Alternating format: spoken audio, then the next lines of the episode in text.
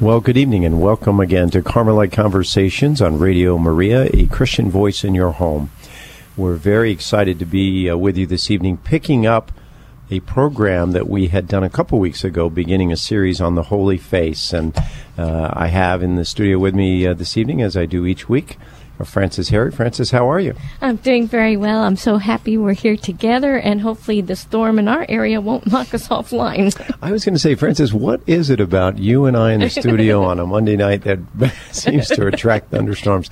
I think we've had this occur maybe half a dozen times. We're literally, for the listening audience, we're uh, sitting here looking out two large windows. We each have a large window to view, and we can see the uh, storms rolling in from uh, not too far off. So pray for us. yeah, I'm not sure exactly when they're supposed to hit, but uh, they are supposed to cause a little bit of chaos. So uh, we'll say a prayer and uh, hope that all goes well, and then we stay on the air, and we are able to then communicate this important message about the Holy Face. And Frances, I don't want to jump into it because I'll forget to uh, ask you to pray. So let's do that first, and then we'll get right into it. Okay, this is going to come from a novena of the Holy Face that I found at www.holyface.org, and it comes from the fourth day. In the name of the Father, and the Son, and the Holy Spirit. Amen. Amen. O Lord Jesus, who has said, Learn of me, for I am meek and gentle of heart and who did manifest upon thy holy face the sentiments of thy divine heart, grant that we may love to come frequently to meditate upon thy divine features.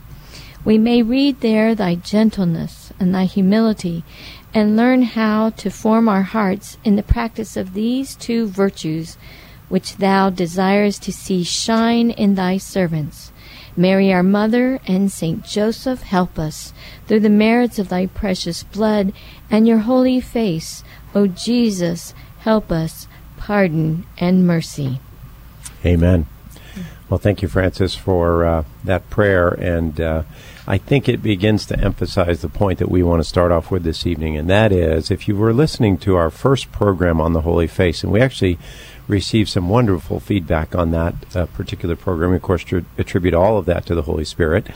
Um, but I want to say this: I, uh, if you listen to that, you know that the devotion to the Holy Face began in 1844 to 1847 when it was gifted to the Carmelites in Tours uh, to Sister uh, Marie Saint Peter.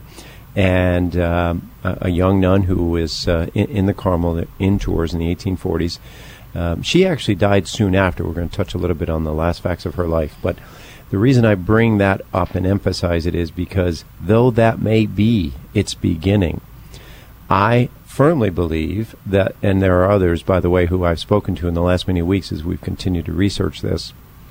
I firmly believe uh, this is actually the hour and the time for the devotion of the Holy Face to really come to the fore in our society and in the church at a time when I think it's desperately needed. Well, that brings a point I wanted to point out, and that was in the book that um, has the revelations of Sister Mary of St. Peter.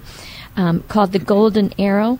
The publisher's preface wrote wrote in here after spending a number of years in the press, Father Scallan noted the alarming spread of atheism.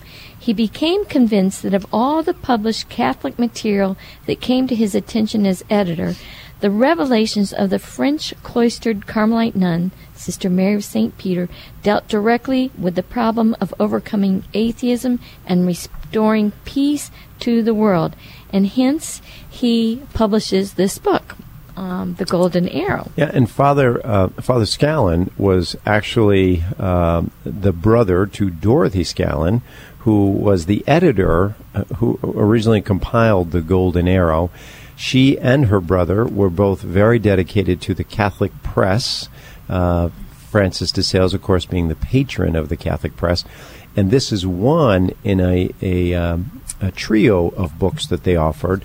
The second one, which we're going to discuss this evening, because uh, the history of the holy man of Tours, Leo Dupont, is a fascinating story. If you haven't read it, Literally, the title of the book is The Holy Man of Tours, The Life of Leo Dupont, a saint in his own right, uh, I, have no doubt.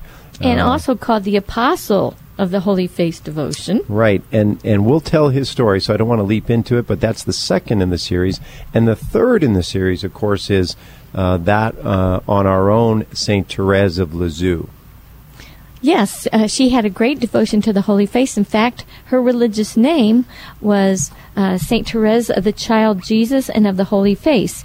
And the book that Dorothy Scallan wrote on that topic with Saint about Saint Therese is called "The Whole World Will Love Me: The Life of Saint Therese of the Child Jesus and of the Holy Face." So the whole world will love me, and indeed they do. we love you, Therese. Well, so Francis, just quickly because I know we did a, a program last week on a, our favorite books, our favorite Carmelite mm-hmm. texts, and I just want to cover these three quickly so our, our listening audience has a chance maybe to write them down. I think the most popular and certainly the one you'll find most easily is the Golden Arrow, and that's the one that spells out the devotion to the Holy Face and does a fairly good job, I think, of the history. The Holy Man of Tours is the second one, the Holy Man of Tours. And the last is The Whole World Will Love Me, and that's um, St. Therese's uh, own devotion to the Holy Face. We, in the first program, covered a little bit about um, Sister Marie of St. Peter, Sister Mary of St. Peter, and we want to finish that uh, history this evening, that biographical sketch, as we so often do when we, we begin to work with a new uh, individual in uh, in one of our programs. But then we want to move very quickly into Leo Dupont and explain the critical role that he played in not so much perpetuating the devotion, but really sustaining it until it could be perpetuated by the Holy Father. Right. And before we get into that, Mark, you're much more researched on this topic than I am. So I want to ask you two questions that I hope you'll be willing to answer. or, or knowledgeable him, enough to answer. I'm going to put him on the spot here. okay, first question, and and then I'm going to say both questions in a row. Um, why should we practice this devotion?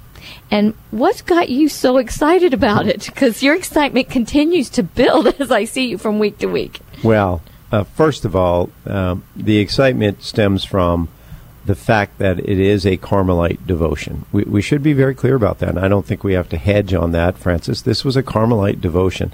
It was gifted to the Carmelite Tours, um, to uh, Sister Mary of St. Peter, and it has been sustained uh, by the Carmelite order uh, through St. Therese, of course, and uh, even today, um, there is a manual uh, for devotion to the Holy Face, which is very difficult to find, by the way. I found it online. I'm going to try to get a, a copy of it.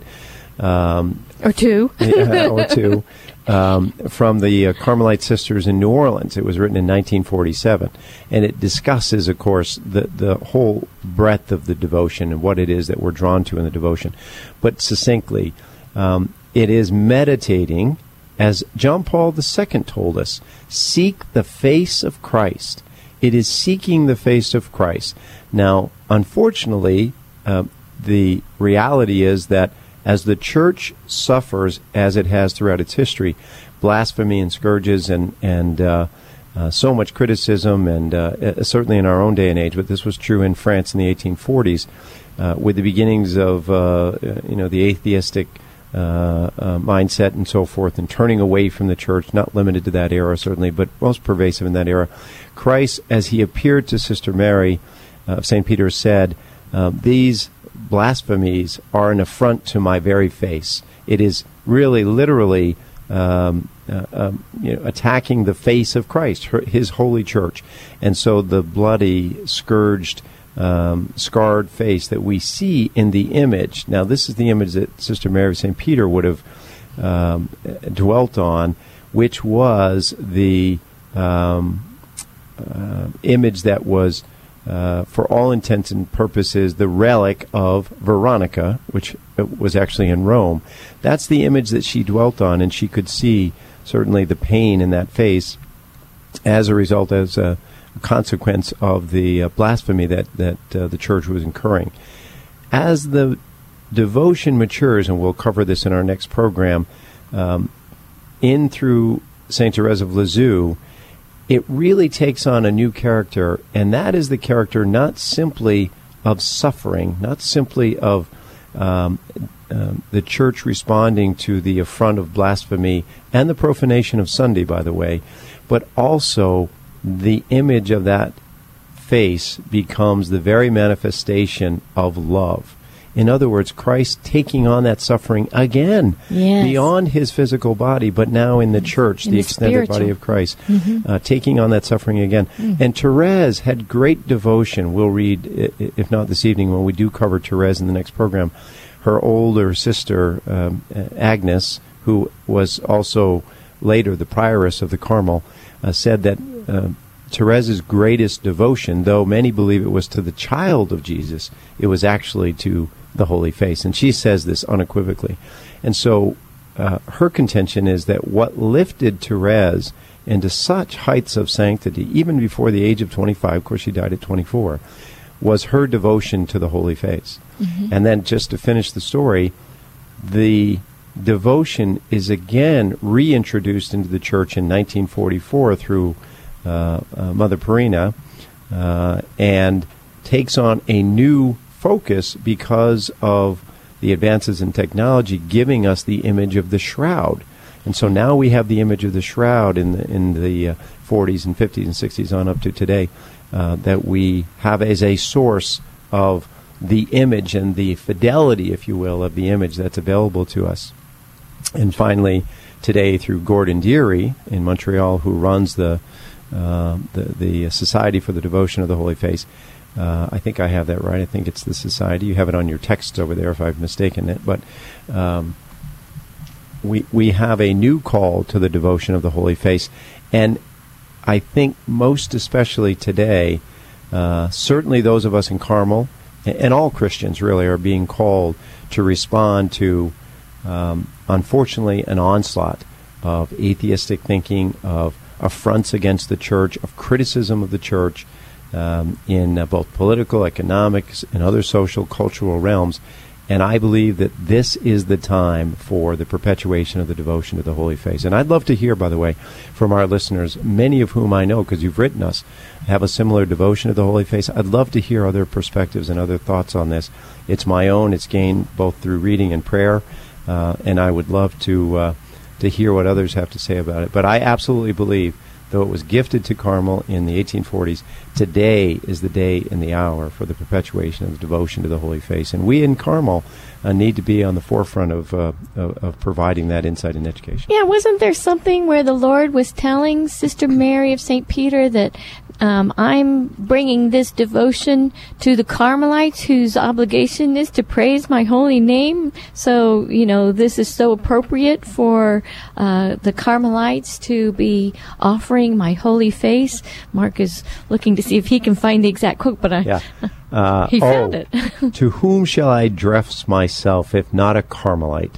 Who's vi- this is, these are the words of the Lord now, speaking to Sister Mary of St. Peter to whom I'll give you the preface. Then our Lord made me hear. This is Sister uh, Mary of St. Peter speaking. Made me hear clearly that it was His desire to bestow mercy upon sinners by instituting this work of reparation. This is the point I want to make sure we emphasize, Frances. This is not the army of the church standing up against the affronts uh, to the church, blasphemy and the profanation to Sunday. This is the mercy and love of the church reaching out to those sinners in their blindness and saying, No, even in my uh, uh, extreme condition, that that which is manifested in my bloodied face, I reach out to you with mercy and love.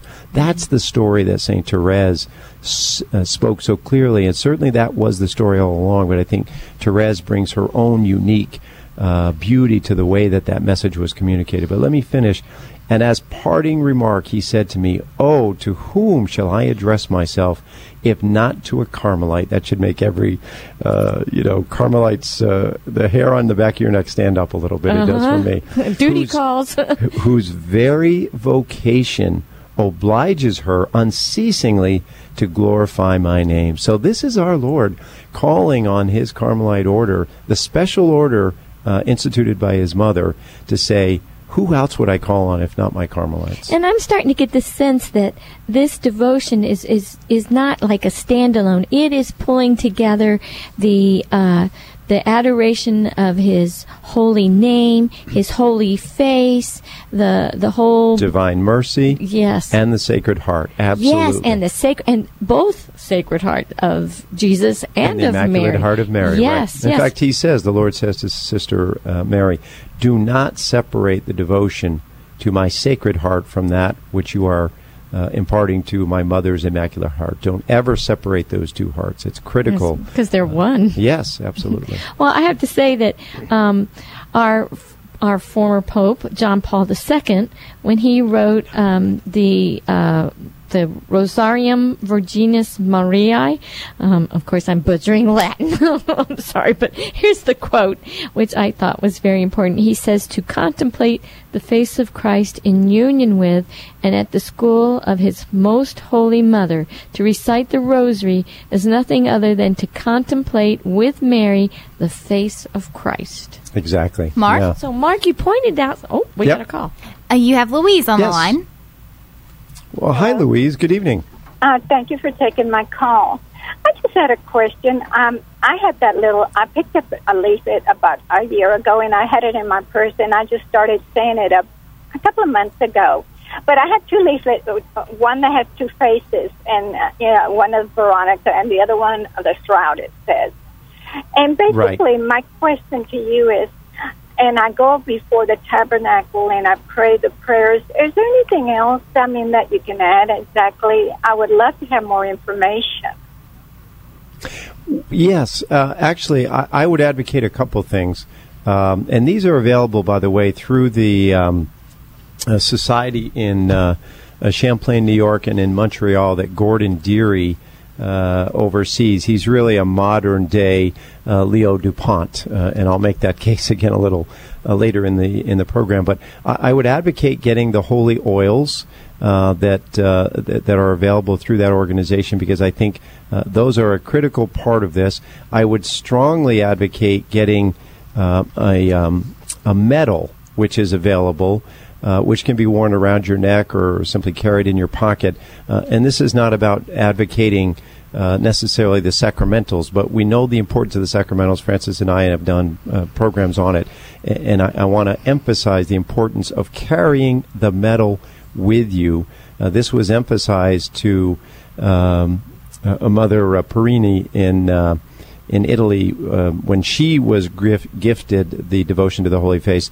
Uh, it was originally supposed to be a scapular, but because of the financial condition that uh, her and the order were in, they ended up defaulting to the medal, which the Blessed Mother then later said to her, the medal has the exact same effect as the scapular. So I encourage that. But you're doing the most important thing, and that is going before the tabernacle, going before the Blessed Sacrament, and have that image with you. I assume that you do. Have the image, either one of them is fine, by the way. Have that image with you. But we are to meditate on and enter into union with that very image. And we should recognize, as we sit and stare at the face of Christ, He is staring back at us. He is looking deeply into our soul. He's gifting us with graces and with love and with mercy.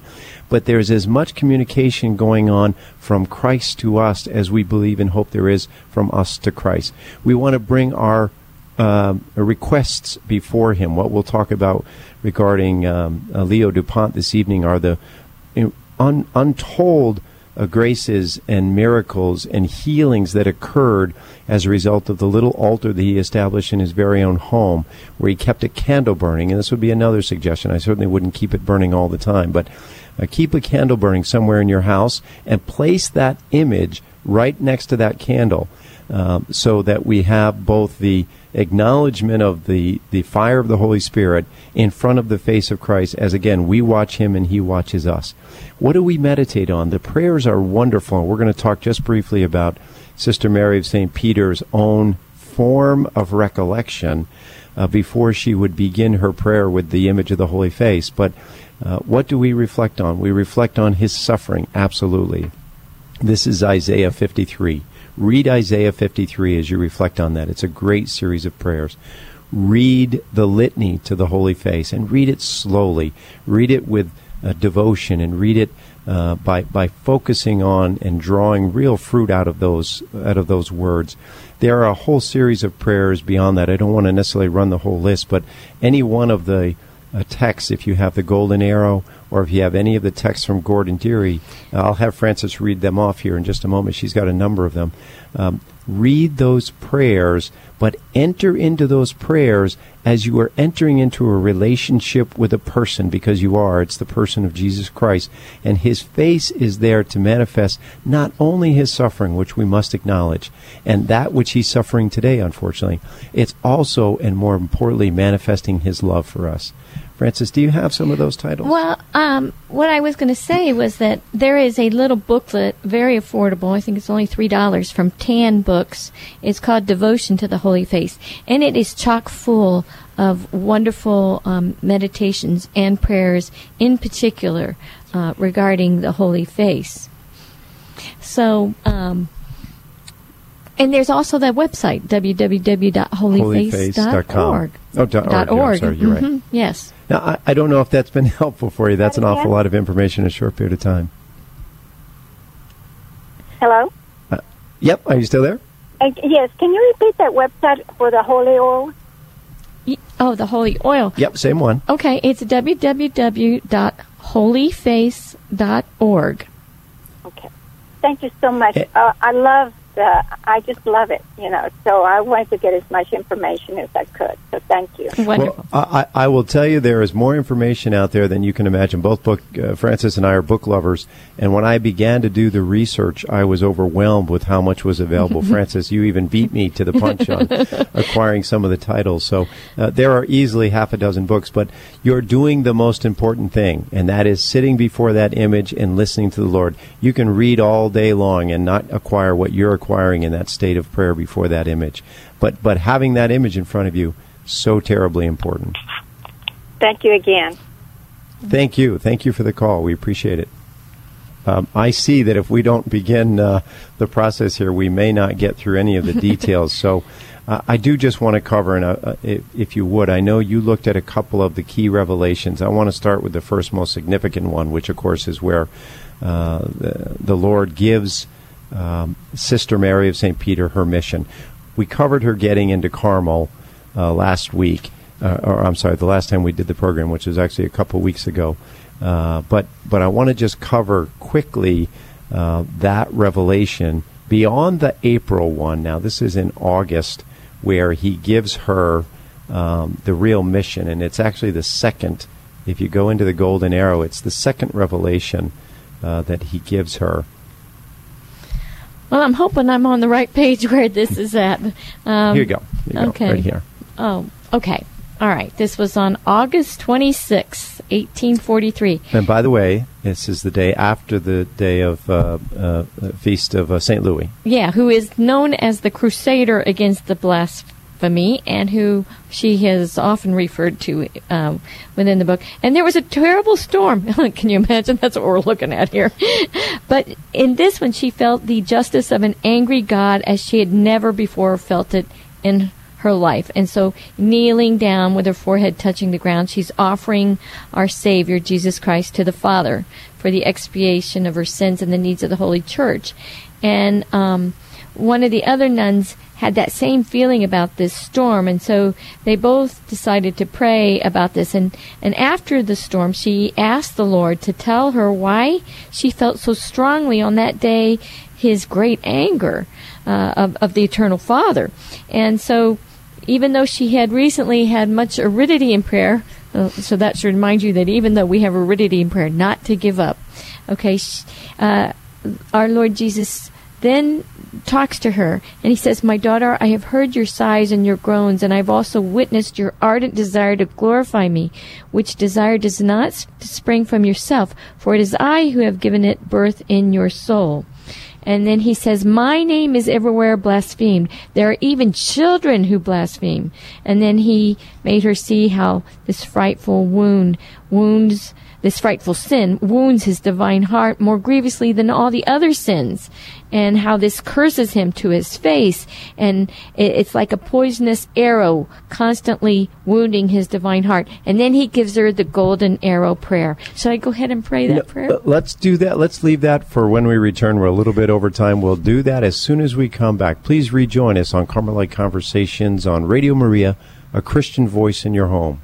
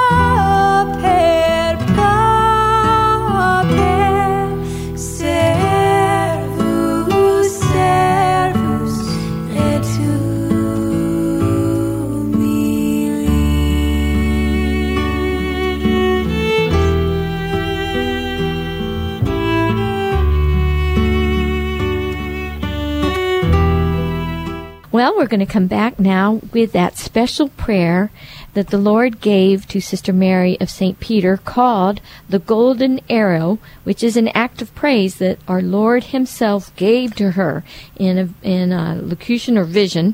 And here it is.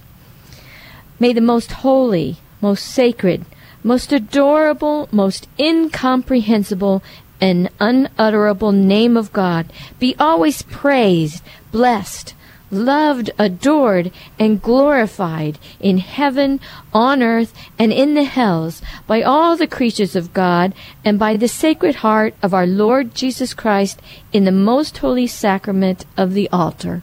Amen. Well, now, in further response to our caller's uh, question earlier, I would reiterate that prayer should be prayed every day.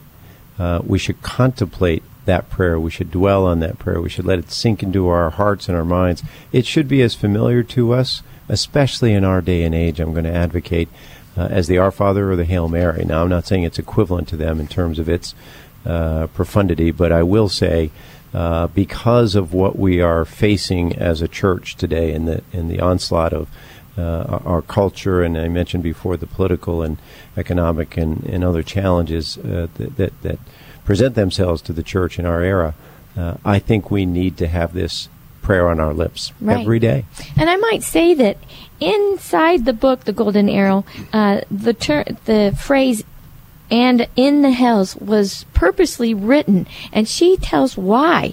And yet, um, often in the translation, you'll find it'll be uh, in heaven, on earth, and under the earth. So I don't understand why that was changed, other than I maybe our way of understanding things are different now. But um, I thought that was a, an, an interesting uh, change there. But um, if you want to read about what um, Sister Mary says about it, it's on page 113 of the Golden Arrow. Well, and again, uh, I, I want to suggest to our listeners that they get one or any of the texts that, uh, most especially that which have the prayers in them. There's the Golden Arrow prayer. There are, of course, the. Uh, uh, uh, promises, which I want us to cover, Frances. I don't know if we did that in the last program. I do want us to just cover those quickly because I think they're critically important. Uh, back on uh, page 233 in the Golden Arrow. And then, um, of course, there's the whole process of recollection prior to uh, entering into this prayer with our Lord. And uh, Sister uh, Mary of St. Peter, having been a, a Carmelite, of course, had a very deliberate methodology for recollection, Frances, and a good one. Uh, do you want to share that? Do you have that Yes. section? Yes, and I think it's important for us to understand what her remote preparation was or how she prepared before getting into the actual time of prayer. And what she would do here was she would try to keep the Lord present in her sight, which Teresa of Avila would definitely be teaching us as well. And she said she would do this interiorly by trying to keep him company the whole day long and treat herself as his little house servant. And so her duties as the house servant was to be ever nearer the master, to execute all, his, all of his orders, and to look after his interests. So with that, then she would try to converse with the Lord and try to avoid distractions, uniting all her actions to those of the Lord. But at the beginning of her actual time of prayer, she would make an examination of conscience, which is what all good Catholics are taught to do, after which she would humble herself at the feet of the Lord and then beg him mercifully to purify her soul. I really like that. And then she said the Lord gave her one method of prayer, which is as follows. It's very simple, but it's three steps. Number one, empty your soul by recollection. That would be pulling your senses, your faculties inward and reflecting on Jesus within your heart, within Re- your soul. Re- literally recollecting ourselves, right? Getting back to our center and, and, and dispensing with all those external distractions. We've talked about recollection, of course, many times. And the second one was purify it, but in, by an act of contrition. Right, That's an act of contrition, right? Expressing to the Lord our, our compunction, our our uh, heartfelt regret for those times that we failed. And of course, she lived to a very high standard, as she articulates, and we won't have time to go through all of it. But um, eight hours of prayer each day, and she would reflect on all of the stages of the Lord's life on a fairly consistent basis throughout the day. She would see. Um, him in the house in Bethlehem, and she would see him as a young boy working at Joseph's side and so forth. So she would reflect through all of that, and through all of that, she would express her uh, deep regret for her own failure at not having lived up to that perfect image that he presented throughout his life. Well, then, of course, as you study all of these saints, the closer they grew in their love of God, in their knowledge of God, in their prayer to God, the more they saw themselves as little and, as Teresa said, a wretched worm.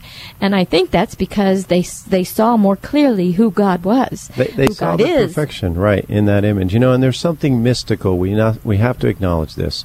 We can look at this image. I don't care if uh, if it is the shroud or if it is the uh, veil of Veronica. We can look at that image and we see we're we're, we're uh, able to grasp with our own minds and our own hearts the pain as well as the love. What we don't see is the mystical effect that's occurring in us is the transformation that the Lord has taken responsibility for of Himself in looking at us, as I said earlier, and in really transforming our souls just by virtue of the fact that we've exposed ourselves to Him. We have given ourselves to Him, and for whatever amount of time we enter into that prayer, whatever amount of time we sit and gaze at His face, we have given ourselves over to the Lord and allowed Him to do that work, and He will do that work in us. All right, so that leads us to the third step. We said first, empty your soul by recollection. Second, purify it by an act of contrition. And third, then fill it with God. And of course, she feels herself interiorly just carried away. And she talks that this is the prayer of union, which is a high degree, high degree uh, of prayer um, the prayer of union, and it can be an extraordinary phenomenon. And, and Teresa also teaches there's the prayer of the union of wills. But here, uh, Sister Elizabeth is talk, or Sister Mary, must be thinking of Blessed Elizabeth the Trinity. Pray for us. but um, here she's talking about the prayer of union. So this is a, uh, a a form of pure contemplative prayer. And she goes on to describe that. So if you want to know what that's like, come to this book and read it. And then she goes on, you know, to talk about what the state of perfect contemplation is. But she then goes on to say, my usual method then is to make my prayer in the Sacred Heart of Jesus where he discloses to me his will, allows me to share his desires of glorifying the eternal Father and of laboring for the salvation of souls. And in praying thus, she finds much happiness. And then she says, and she, she runs out of time to give the thanks at the end, but she hastens to give him thanks and praise and then to, um, you know, accept whatever nourishment the Lord sees fit to give her. Right. And the Lord has uh, emphasized here, and I want I did find it earlier, and I'm not going to find it now as we as we sit discussing it, of course. But uh, the Lord emphasizing communication to her that this in no way diminishes her devotion to his sacred heart. In fact, it elevates it, yes. right? Because as we look through the eyes of an individual, we see into their soul, we see into their heart. And this is exactly what the Lord is saying is that we look into the face of Christ, into the face of our Savior, and we see into his heart. We know his heart. Hearts are not known through the mind. They're not known through the intellect, right? We can't communicate to right. somebody the deepest uh, either emotion, which is on a material level, or even uh, the spiritual aspect of a relationship through the devotion to the Holy Face, we can come to experience that with our Lord and Savior. Right, and and it goes with the name too, because you know when you think of somebody's name, you you put their face with it, and when you see somebody's face, you know their heart. So you know it's so connected, and I just think it's so beautiful that you have pointed that out to us so clearly at the beginning of the hour. Well, I want to. Um, uh, move quickly, although I want to come back when we do the program on Therese Frances. We're going to have to spend a little moment, uh, a time, I think, uh, reflecting on exactly how one enters into this devotion, how the prayers go, uh, what other uh, uh, sacramentals are associated with. I think it'd be well worth our time to, to spend some time on that. I do want to cover a little bit about uh, Leo Dupont. Now, what's interesting about Sister Mary of St. Peter is that she actually passed away before she saw this work of reparation, which is what the Lord had asked for a work of reparation against the sins of blasphemy and the profanation of Sunday, which means the, the um, abuse of Sundays by not properly attending to our relationship with the Lord on Sunday, being distracted. This is so pervasive in our modern society, Absolutely. But you know, she did have um, the conviction and the confidence from our Lord's own words to her that, you know, these materials would be printed and distributed. Mm-hmm. So that was wonderful. Well, there was a man in Tours at the time. We've mentioned him already, Leo Dupont. Leo and, Dupont. And he's alive during her time. He is. And, right. and the nuns are talking to him about Sister Mary. yeah, Leo Dupont was an interesting character. And of course, uh, uh, we won't have time to go through all the details, so I'll pull out a couple stories about his life, which I think are indicative of, of the nature of the man. His uh, father had actually passed away when he was relatively young. His mother remarried. Uh, he was a man of considerable wealth. Even as a young man, he had uh, considerable wealth. Uh, he went to study law. He actually studied in the United States for a time uh, prior to actually entering his legal studies. But uh, he was a man of um, great integrity, a man of great honor, and he aspired to be a man of letters. He wanted to be a lawyer, but he also wanted to be a man of letters. And somewhere along the way, early on in his life, uh, he began to have some experiences. He was a devout Catholic, I should say that. Mm-hmm. Uh, he he aspired to wealth and privilege and and property and so on and so forth, but he didn't find this inconsistent with his Catholic uh, life. But uh, some things began to happen to him early on in his life, and one of them was when he was pursuing his studies. there was a professor who was particularly anti-Catholic. This is a time, as we've said, when um, the writings of Voltaire yes. were, were, being. Uh, you know, emulated all over France extensively. Right, the consequences of the revolution, which of course uh, had ended in the previous century, but uh, the manifestations of that, so much anti-Catholicism was still resident in France, and Dupont was aware of this, and he he writes this story about this one incident in a college classroom where the professor is continually, week after week, uh, slamming the Catholic Church and and and uh, criticizing the Pope and so on and so forth. So Dupont and his buddies decide they're going to, you know, find a way to get back at this professor. They find out where he and his wife like to have dinner, and they buy because they're all men of considerable wealth, even as young men. They buy a table and they crowd that table with uh, uh, friends of theirs. And in the midst of it, now they choose a Friday, by the way, I should emphasize that. in the midst of it, they come in and, to the restaurant and they loudly let it be known as the waiter is asking for their orders that they will be having fish that evening because they're devout Catholics. Now, the professor, by the way, himself was a Catholic, even though he'd turned away from the church. Um, he he um, was yeah. a, a, a, baptized Catholic. Intellectualese can sometimes do that to you. Yeah, yeah. So they were making it known that they were devout Catholics, and they certainly wouldn't be found out on a Friday evening eating meat uh, in, in a restaurant as fine as this. So uh, they made this uh, known, and they, uh, of course, received a number of uh, direct and, and rather stern glances from their professor who was sitting there embarrassingly with his wife and his big cut of steak. well, then, and Leo Dupont did some other things, and I think his approach was first rather worldly, and then he becomes very spiritual. So I'll tell you the, the examples of the worldly ones, and you come on yeah. on the spiritual part, okay, Mark? Well, uh, once upon a time, um, when he was passing along the street, he saw an immodest picture in front of a shop so he stopped and he put his foot through the canvas, demolishing it. And the owner runs out and he's very upset, you know, why'd you do that, you know? And, and, uh, he's basically saying, well, you know, you have offended me. Um, I'll return whatever you paid for this, but only on the condition that you promise you won't display this kind of picture to the view of the public anymore.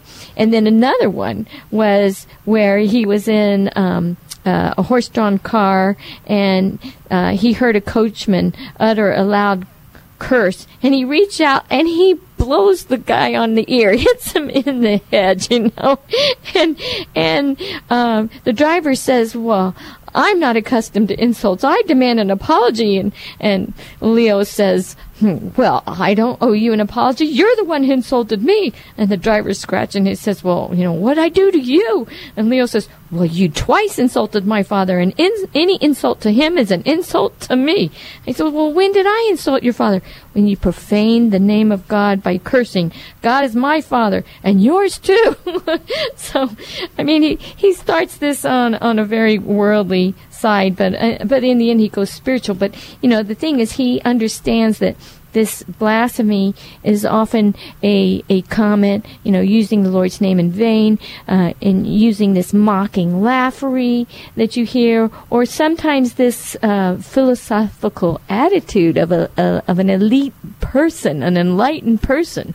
Yeah, so, so as we've said, so pervasive in our modern society. Of course, the church has gone through these uh, stages before, but uh, in in um, I think quite stark contrast to uh, the way we have dealt with this in many cases. The church is, I believe, really being called now uh, to stand up. And this is what Leo Dupont uh, did in his time. And I want to read just a quick uh, quote that he uh, cited from some counsel his mother had given him. My mother once told me, he says, I never needed to measure my actions to suit the temper of those in power. How much of that do we see today?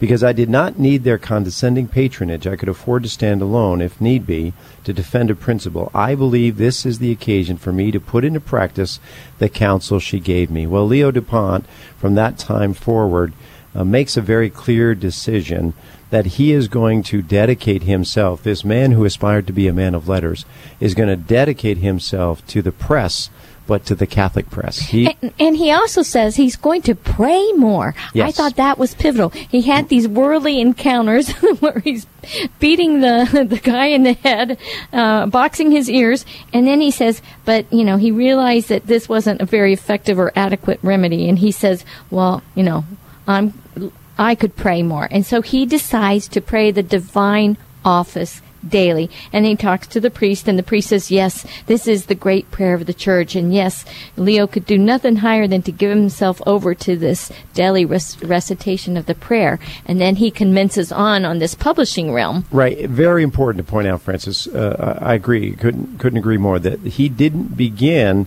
by saying, Well, what will I write about? He began by praying. He mm-hmm. first turned to prayer and said, let me be guided here. Let I have these skills, these talents, these abilities, but let me be guided. Maybe I'm being presumptuous. Maybe uh, this isn't the call. We're, we're, trying to give you a picture of the nature of the man because he really was a remarkable man, and and I want to emphasize this point. Though uh, Sister Marie of Saint Peter was, of course, the one gifted with the uh, call to the work of reparation. Uh, she passed away fairly quickly, and none of this had come to fruition. Uh, the Archbishop hadn't given his uh, okay for it. Uh, Rome had not been uh, brought on board yet. She had, in fact, said this work of reparation will not go forward until there is a papal brief that, in fact, establishes a confraternity for the, the devotion to the Holy Face. Yeah, I think the only thing she got was the assurance of the Lord plus the permission of her superiors to make that act of being a victim for this work of reparation. Yes, exactly. She she was the one as is so often the case for great saints who bore the suffering for it and she didn't get to see it come to fruition. In fact, uh, late in his life uh, many of his close friends would, would say to Leo, you, you've done a remarkable thing here. Look at what you've brought about. He's in a man in his 70s now, uh, and we'll tell the story uh, just briefly, but uh, many of them wanted to credit him with shepherding the uh, arrival of the devotion of the Holy Face. And he said, No, no, no, no. I was just the care, caretaker. Uh, it was Sister Mary of St. Peter. His whole life, he gave credit to her for, for her having been the one who gifted it to us. But to his credit, I think the Lord was preparing him because he, he knew something needed to be done about this blasphemy that was going on. And so his own heart was being prepared for this. Isn't this beautiful how we can see the Lord, you know, having worked in these souls? worked in this man, absolutely, yeah. Um, the timing here, uh, Sister Maria of St. Peter enters Carmel, and Leo Dupont lives in Tours, in the city where she enters Carmel. And some things begin to happen very quickly after she enters Carmel. And she begins to have her experiences. We mentioned August 26th uh, in uh, 1844. She, be, she has her first, I think it was 44, she has her first uh, revelation. The mother prioress of the Carmel had already begun to befriend uh, 43, Frances is correcting me, 43, 1843, had already begun to befriend uh, Leo Dupont. And uh, one day she calls for him to come to the Carmel. And she says, I want to read to you, Mr. Dupont, in the last few days, something quite unusual has taken place in our Carmel. A Sister Mary uh, uh, of St. Peter tells me that our Lord has given her a special assignment. He told her that he was being gravely insulted by the sin of blasphemy and that he wanted reparation. Blasphemy, Leo repeated thoughtfully. What exactly did our Lord say? Well, let me read you the written account which Sister Marie of uh, St. Peter gave me, explaining precisely what transpired. The prior said, reaching for a, a sheet of paper, and she reads him, of course, uh, the uh, prayer and what the Lord had said. And Leo immediately gives um, the mother uh, prioress some very good counsel. He does say that he'll take on the challenge. He wants to uh, pick up the pen. He says, you know, I want to pick up the pen and begin to defend the church on this. But he says, uh, I must warn you, mother, it'll be difficult. I think it will be very difficult because I know that the world loves flattery but dislikes correction. Ooh, how insightful. Frances, I have to tell you, I highlighted that section in the book because I think it speaks so clearly to the message that we want to carry uh, through this uh, particular program and through many of the future programs that we will address on not only the Holy Face devotion, but uh, listeners, our church, as all of you know, is facing a very difficult time right now. Um, there are uh, political forces, there are political uh, individuals. Um, there are uh, elements within our society, cultural and economic and other, um, who very much want to criticize our church, who would like to diminish our church, uh, who would like to box the church in in ways that would limit its ability to speak the message of truth. And let me say clearly, because I've said this so many times, not on this uh, program, but I, I um, will say it now. Our church is not a political institution. Right. It is not a political institution. Like It my is a- husband says, if you don't like it, there's the door. yeah. Po- its members are political. Obviously, uh, Catholic members, lay people can be political. But the church is an institution of God and, and it carries moral authority. And the efforts to diminish the voice of the church in our day and age, as has been true in previous days, um, is perhaps as pervasive as I've ever seen it in my lifetime of some 52 years. Right. Now, this purification, though, can only result in something really good a more pure heart, It- it a more pure church. It can, and it will when the faithful respond. yes. And this is the challenge. We have to step up. Yeah, and now, Frances, we're Carmelites, and our Carmelite brothers and sisters who are listening to us, and if you're not a Carmelite by heart, I'm telling you, you are. In fact, Frances said to me just before we came back on, she said, she looked across the, uh, the table and said, "Now, Mark, you realize." Uh, now I have to give you a 30 second history lesson. The the Carmelite order, of course, was established, we believe, spiritually by Elijah, and that there were Carmelites are those following the Carmelite rule uh, before Christ actually entered Jerusalem. And so it's not unreasonable for Frances to suggest that who was it that was a Carmelite, Frances? You said earlier? Elijah. Uh, Elijah, but who else did you say? Veronica.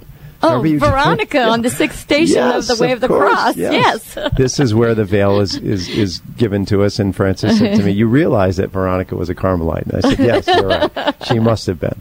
Uh, but, but back to the serious nature of this uh, particular issue. I, I, um, I, I've said before the church is not a political institution, but it is facing great uh, challenges from uh, political institutions and from uh, so many other forces. And I believe, as I've said, this is the time, really, in the history of the church, for the devotion of the Holy Face to come forward. We need this devotion, not only for ourselves, not only for the healings, and there are, I, I said there are uh, documented thousands of healings that occurred in uh, Leo Dupont's uh, parlor where he established a little uh, chapel and burned oil in the front of the image. Uh, that's true. We need that. But we need this for the church to stand up and not to be representative only of that suffering servant. Obviously, Christ gives us that image, but to be representative of the love and the mercy and the grace that is afforded us uh, through this devotion. Now, Frances, I know um, uh, we're going to run out of time before we get through half of the things that we wanted to say about this. It's a good thing we're going to have some more programs on this. we are, and we may have to actually do another one. We will pick up with this devotion next, uh, uh, not next week. Actually, we're going to do an, a special program on Mary, I think, uh, next week, and then we'll pick up again with the Holy uh, uh, devotion, the, the devotion to the Holy Face. Uh, there's so much material; it's such a rich devotion that we really want to encourage our listeners to take some time to get some of the texts. Uh, to write to the uh, organization in Champlain, New York, and in Montreal, and we'll give you that on our website, and we'll read it next week uh, or the week after when we pick up on this series. Uh, but we do want to make sure to close in prayer. So, Frances, would you close us out in prayer this evening, please? Yes, this comes from that small booklet, Devotion to the Holy Face, that Tan Books publishes, and it's the Salutations to the Holy Face in the Blessed Sacrament. In the name of the Father, and of the Son, and of the Holy Spirit. Amen.